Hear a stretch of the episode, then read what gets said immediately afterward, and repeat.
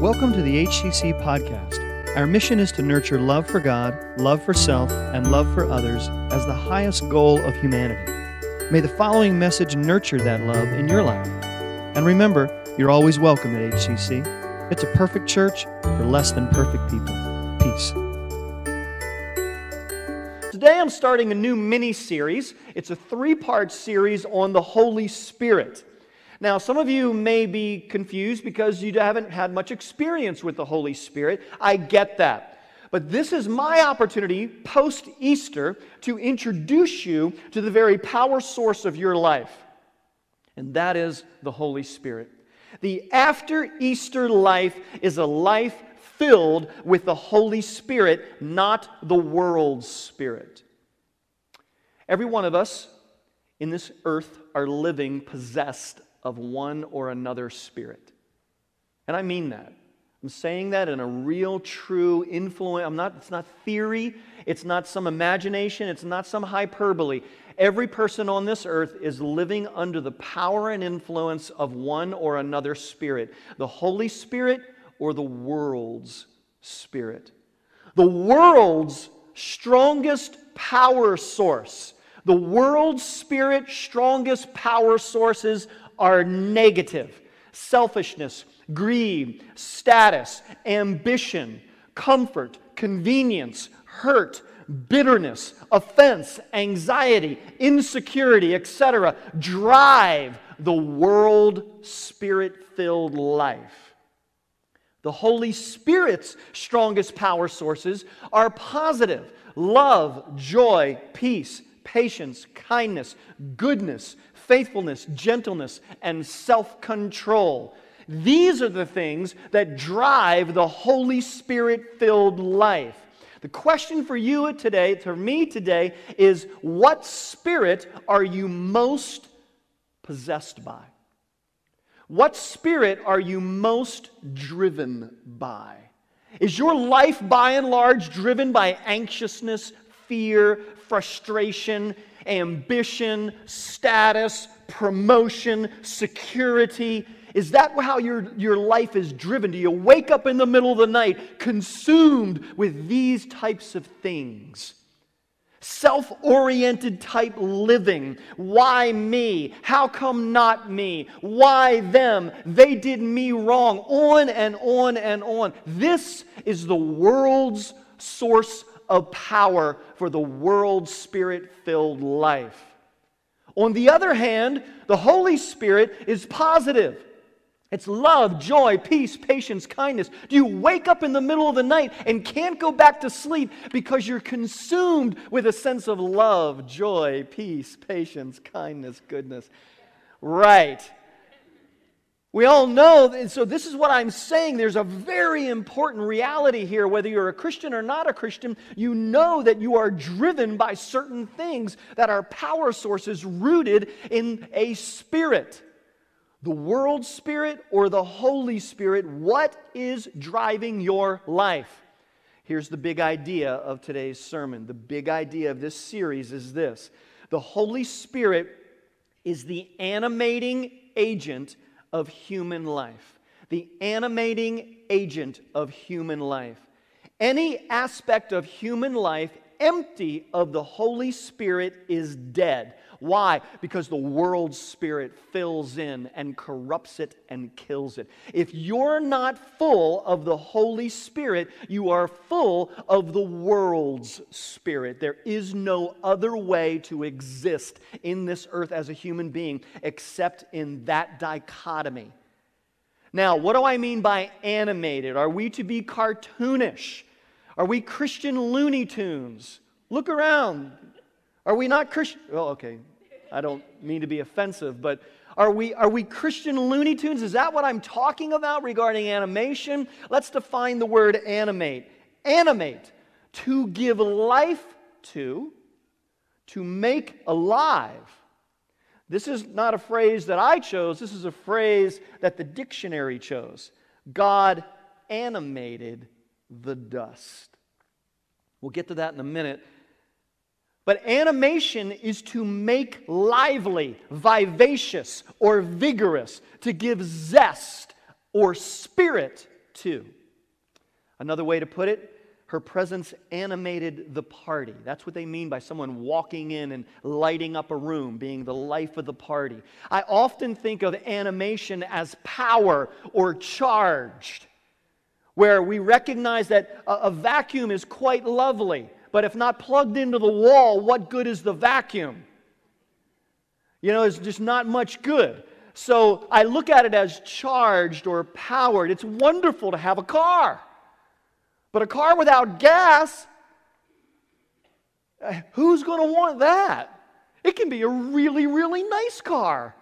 But without gas, without power, what real good is it? Now, I got to say that something can be charged or empowered, or something can be supercharged. Do you know what I mean by that? Something can be charged or it can be supercharged. There's power and then there's superpower. What makes for our superhero series? Superhuman power. You can't be a superhero if you don't have superpowers. Nobody wants regular powers. Everybody wants superpowers. This is the idea that our whole culture of superpower, superhero type culture is actually based on an innate need for our desire, related to our desire that God has always given human beings to, to go beyond regular kind of living to super living, to go beyond natural living to supernatural kind of living. This is in you, it's in me. We want this. It's why we're attracted to movies that talk about superhuman power, supernatural powers. We're enamored by it. There is power, and then there is superpower. Now, here's a way to visualize the contrast between a standard charged soul and a supercharged soul. Let's take a look at these pictures. Now, that is a standard charged soul. There's nothing wrong with that, okay? That is not a standard charged soul. There is the standard charged soul, and then there is the supercharged soul. Now, listen to me. Do you see any difference there at all?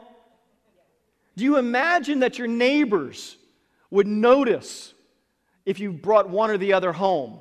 If you started one up in the morning and floored it down your street? One of them would sound like, me, and the other one, would be, you know, would be just, I mean, just blowing it out. Uh, you know, listen, the reality is that the standard charge engine is nice. It's nice. There's nothing wrong with that. It will get you from point A to point B, but the supercharged engine, engine will get you there faster, stronger, and cooler. Agreed? Yes, we recognize there is power and there is superpower. The Holy Spirit wants to animate in a way that supercharges your life. Not just standard charges your life, but supercharges your life. This is often referred to in religious circles as the baptism of the Holy Spirit. So, on one hand, you can imagine this the car on the left being a standard Christian life. On the other side, you can imagine a life baptized in the superpower of the Holy Spirit. I'm just trying to set up a contrast for you. You may have been baptized in water, charged, but have you been baptized in the Holy Spirit, supercharged? Now, don't get me wrong. When a person becomes a Christian, the Holy Spirit enters their life. It enters their life. The Holy Spirit enters their life. Most of the time, it's really passionate at first. Did you experience that? You became a Christian, you felt this renewal, this, this surge. I got, a, I got a new life. And you felt that passion, that joy, that energy, but often over time, as the world continues to belabor us, the Holy Spirit is forgotten, fading into the background as the life of busyness takes priority. Did that happen to you? It's happened to me. It seems to me much like a marriage. Now, let me say this a spouse enters your life typically in a very passionate way at first, but often becoming a mere administrative partner in life as the busyness of life just kind of takes over. takes priority. Nice. I, I, I, very much appreciate having a partner to help me manage life together and the kids and bills and yard and house. It's very nice to have someone else to lean on and engage. It's very nice. But if it stays that way, it's just not super. And it can remain that way for many married couples until death do they part. Simply existing together in each other's presence, but not having a supercharged relationship. At some point in the relationship, a marriage relationship, a crisis often offers an opportunity for two things either separation or transformation. If you've been married longer than a few years, you know what it's like to recognize that you come to moments of crises where they could either go into one of two directions separation or transformation. Separation occurs if the power source of the relationship is not turned on, the appropriate power source of the relationship. If you move towards the world's source of power, you will move into bitterness and resentment and anger and frustration and that will lead to further and further separation. But if you turn on the Holy Spirit, if you baptize your marriage in the Holy Spirit, if both of you are dedicated to flipping the switch and charging your relationship with the superpower of the Holy Spirit, that's where it turns to transformation. And often it's only through a genuine awakening to the potential power that the Holy Spirit offers in a marriage, in a relationship, to transform it rather than to separate it. It's when the relationship is transformed into a supercharged experience where truly two become one. In other words, the power switch is flipped and the relationship enters into a supercharged phase. I love to think of this in terms of you're going along just fine, but when you hit the nitrous oxide and it, it supercharges the engine, all of a sudden, boom, you are under new power and you don't ever want to supercharge your marriage relationship with bitterness and resentment and anger and selfishness. Too many marriages are.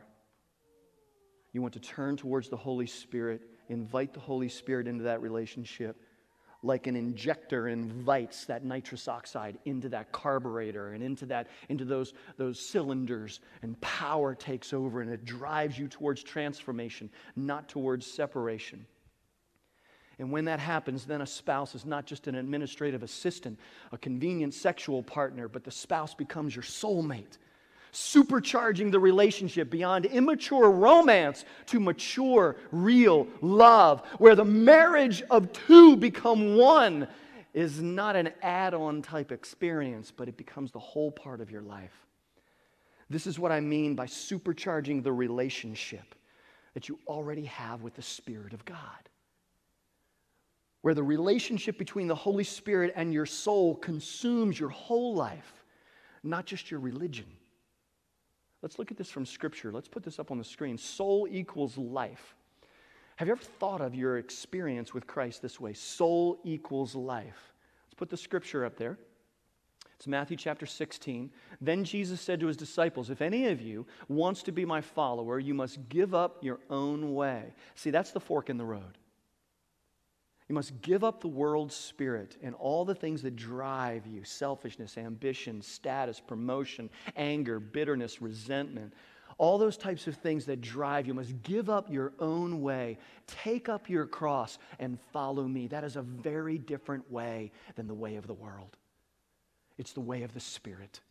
If you try to hang on to your life, you will lose it. But if you give up your life for my sake, you will save it. And what do you benefit if you gain the whole world but love your own soul, but lose your own soul? Is there anything worth more than your soul? Pay attention to the words life and soul. They are transliterated in the English as two different words, life and soul. The reality is this that the word for life and soul is translated from the same Greek word, psuche, meaning that soul equals life. Here's the problem we don't live our life like our life is our soul. Too often we live as if our soul is like a barcode and we're just expecting to get it scanned to see if we get in or don't get into heaven. The soul is all of you. Jesus is saying here in this passage that the soul and life are equal. The soul is not different than your regular everyday life. Your everyday life is not different than your soul. You don't have soul activities and secular activities. You have soul activities and soul activities. They are the same thing. We bring that together. It ties everything about us together our thoughts, our emotions, our bodies. Our souls are intimately connected, are intended to be the nexus, the epicenter of where the Holy Spirit manages, directs, guides, empowers our life. It's the circuit box where the power of God comes in and distributes that power to every outlet in our life, not just our religious outlets our emotions, our bodies, our ambitions, our loves, everything is to be powered by the Holy Spirit through your soul. But unfortunately, we live in compartments, the compartments of sports, where we go over here and we do sports. We go over here, we do our career. We go over here, we do our family. We go here and we do church. Oh, that's where we engage our soul, but not hobbies. Fishing has nothing to do with soul. You know, car mechanics has nothing to do with soul. I go to church, I read my Bible. That's soul stuff. This is secular stuff. Nothing could be further from the truth in the Christian experience. It is antichrist to think of your life as broken up into all these different compartments or just a divide between the sacred and the secular. God never intended human life to be that way. The Spirit intends to transform your whole life, not just your religious compartment. What's the big idea of our sermon today? The big idea is that this, the Holy Spirit is the animating agent of human life. Any aspect of human life empty of the Holy Spirit, including your accounting, your money, your vacuuming, your food preparation, your grilling, your eating, your drinking, anything absent with, from the Holy Spirit is dead. How many areas of your life are dead right now? Is your money dead? Is your work dead? Is your career dead? Is your marriage dead? Is your sexuality dead? Is, is, your, is your walking around everyday life, most of it, dead because you have not invited or allowed the Holy Spirit to flip the switch and empower that outlet in your life? This is the opportunity to the supercharged life. And it requires us to engage the Holy Spirit. We need to get to know the Holy Spirit as the animator of all of our life. If we want the abundant life that Jesus spoke of. Do you remember that passage? I came to give you life and life more abundantly. And we say, Yes, Lord. But then we walk away and don't even consider the Spirit in our sexuality. We don't even consider the Spirit in our entertainment. We don't even invite the Spirit into our 3 a.m. internet searches. We don't do that. We don't invite the Holy Spirit into our anger. We don't invite the Holy Spirit into our bitterness. We, we don't invite the Holy Spirit into our accounting, our plumbing, our home improvement jobs, our cutting of the grass, our changing of diapers, our writing of papers, our taking tests. We don't invite the Holy Spirit into all of it. We just think we're on our own over there inviting the Holy Spirit in, living a holistic life. This takes conditioning ourselves to invite the Holy Spirit into the whole of our life. So, how do we invite the Holy Spirit into this role? Well, like the Father and the Son, the Holy Spirit is a person. How do you get to know a person? You spend time together, you get in their presence, you learn them. You, you, you interact, you talk, you dialogue, you, you fuss with each other, you work through conflict together. You, you engage disappointment. You share deep things about yourself as you get to know someone. Oh, this is exactly how you get to know the Holy Spirit. John 14, 15. If you love me, obey my commandments. And I will ask the Father, and he will give you another advocate who will never leave you. He is the Holy Spirit who leads into all truth. The world cannot receive him because it isn't looking for him. It doesn't recognize him. But you know him because he lives with you now and later will be in you. Notice the difference with you now, later in you. But when the Father sends the advocate as my representative, that is, the Holy Spirit, he will teach you everything and will remind you of everything I have told you. This is the word of the Lord. So Jesus said that the Holy Spirit would not only be with us, but in us, which is how it was supposed to be from the very beginning. Let's look at this rapid fire. Genesis chapter 1, verse 1. In the beginning, God created the heavens and the earth. The earth was formless and empty, and darkness covered the waters. And the Spirit of God was hovering over the surface of the waters. This is the Holy Spirit with us. The Holy Spirit is God, omnipresent, everywhere, at all times. You have never, ever, the moment you were conceived, been out of the presence of the Holy Spirit. The Holy Spirit has always been with you. The question is whether or not the Holy Spirit is in you. Genesis chapter 2, verse 7. Then the Lord God formed the man from the dust of the ground. He breathed the breath of life. That word breath of life there is the word in the Hebrew, ruach. It means Spirit of God, Holy Spirit. He breathed the Holy Spirit, not air, not air. Later on in Genesis 9, it talks about animals having the, the, the spirit of life in them. That's simply, that's the word for air. The word here is the very presence of God, the very Spirit of God. He breathed the breath of life into the man's nostrils, and that man became a living person. Dust, the physical, breath, the spiritual, became one, like every marriage is intended to be. Genesis 1, the Holy Spirit was with us. Genesis 2, the Holy Spirit is in us. What happened in Genesis 3? Yeah, it didn't last, did it? We chose the spirit of the world. We chose that we wanted to go in our own way. And what happened? We got the breath of life knocked out of us. And we died. To God, we died. You might say, no, they didn't. They continued on. We're here today. We didn't die. We died to God. Death occurred when the Spirit of God left human beings when they chose to live with the Spirit of the world in them rather than the Holy Spirit. Because of sin, we are now again physical dust without spiritual breath of life. Let me be very clear.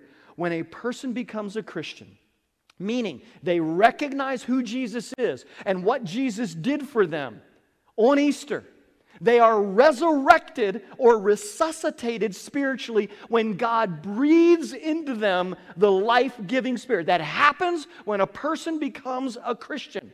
But unfortunately, many Christians consider becoming a Christian an end and not a beginning. They come to the altar, they get their barcode, and they look forward to Peter scanning them at the pearly gates. This is the idea that most Christians have. I, am saved. I'm good. I have nothing else really to think about. I just go live my life. This is living a life as a Christian without flipping the switch of power in your life regarding the Holy Spirit. Often becoming a Christian means for many Christians that God kind of cleans up our life. It does some behavioral modification, if you will. When they were bad before Christ. Anybody ever use that language? My BC days, my before Christ days and our after Christ days. That just simply means that we kind of cleaned up our life. We got, we got nice and we stopped doing bad things, so to speak. Before Christ, we were bad. After Christ, we're good. And this is nice, but it's not the point of being born again. Jesus didn't come to make bad people good, He came to make dead people live. And the way we live this resurrected life is to turn on the life giving power of the Spirit within us. What's our big idea today? The Holy Spirit is the animating agent of human life. Any aspect of human life empty of the Holy Spirit is dead. When you become a Christian, the Holy Spirit is no longer with you, but actually enters into your soul. All the power to live this holistic, spirit filled life, this abundant life that Jesus talked about, is right there within you. Have you flipped the switch to turn on the Spirit within you? Have you flipped the switch? Okay, let's take a look. See if we, Billy Joe, if you can get me doing this. Uh, okay, human being. Human being, empty of power. There's no power in this. I can push the button all I want, but it's not going to turn on because there's no power inside, okay? You with me? Human being without without the Spirit of life. Spirit of life. Okay? We're born again. Spirit of life is in us. Can someone who's mechanical come up here and help me with? I'm just kidding. I'll eventually get it. Christian. Christian. Filled, see? No longer empty. Power inside. It's a great, great experience. How's this going to help you in the dark? It's just like that. How's this help you in the dark? This is, this is the way most Christians live. Power source inside. They just never think to actually engage the power source and flip the switch. Did it work?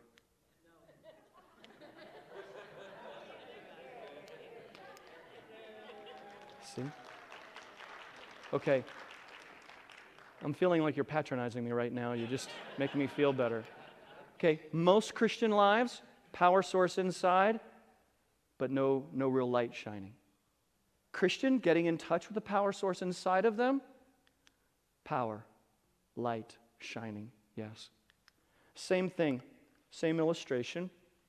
That I love this tool. This is a, this is a multi tool. And in this multi tool, uh, this is like a human being, okay? It's a really, really nice tool. And, and here's the Spirit, the power source that God has provided for life. Now, becomes a Christian. Christian. I use this tool to grind out every line of grout in my master bathroom. I did. My wife made me. So you can use this tool like this. You can use this tool by, by, I could have ground out every line of grout, every little tiny stinking, I'm sorry, honey, I just came out. Anyway, I, you know, you can use your own power to be able to grind it out. And that's what most Christians do. They live their whole life trying to grind out their faith, to grind out their life under their own power. Oh, God, help me, but I'll do it, and I'll just work myself to death trying to white knuckle, white knuckle my faith and, and wrench it through and power it through. And, and we never think to recognize that God's provided the power. And all we need to do is get in touch with it so we can flip the switch it's a lot easier with the power running. It's a lot easier to live under the influence of the power than to try to work so hard through the Christian life. I really want to encourage you to turn on the power, to no longer live your life imagining that the Holy Spirit is here that the Holy Spirit is in your Bible, that the Holy Spirit is in prayer, and somehow not in your cubicle at work. That somehow the Holy Spirit is not in your truck at work. That is, is not in your office. It's not on the road, in the hotel room. It's not, you know, in, in the kitchen. That the Holy Spirit is somewhere different. The Holy Spirit's here at church. I want to encourage you. That's living a life without flipping the switch of power in your life. Do you want to turn on the power of the Spirit in your life. If you do, I want to lead you in a prayer right now that will, if you believe it and if you really mean it, and if you're really going to open yourself to the reality of the Holy Spirit in every aspect of your life, and you're really truly going to work to condition yourself and practice the presence of the Holy Spirit in your life, if you want to turn on the Spirit in your life, let me lead you in a prayer that will flip the switch and invite the Holy Spirit to baptize you, to animate you, to supercharge you. Just close your eyes and let's pray right now. Just follow my lead and own these words if this is you. Holy Spirit, I no longer want to live under the power of the world's spirit. I no longer want to be driven by selfish motives, by ambition and power and a drive to, to promotion and bitterness and rage and anger and frustration and anxiety and fear. I don't want to be driven or powered anymore by these things. Would you exorcise, Holy Spirit, the world spirit out of me? Perform an exorcism on me that the world spirit might be exorcised from me. And the demons of anxiety and fear and bitterness and resentment and rage and offense and sensitivity be exorcised from my, my life, my soul. And Holy Spirit, right now I am opening myself to you to fill out into my life. No longer do I want to keep you in the compartment of religion. No longer do I want to keep you in the little compartment of church or Bible reading or prayer. But right now, God, I'm asking you, I want to release my work to the filling of your spirit. I want to release you into my sexuality. I want to release you into my marriage, release you into my speech, release you, Holy Spirit, into my attitudes, my opinions, my dispositions. I'm releasing you, Holy Spirit. Fill me in every area of my being. In Jesus' name, I pray.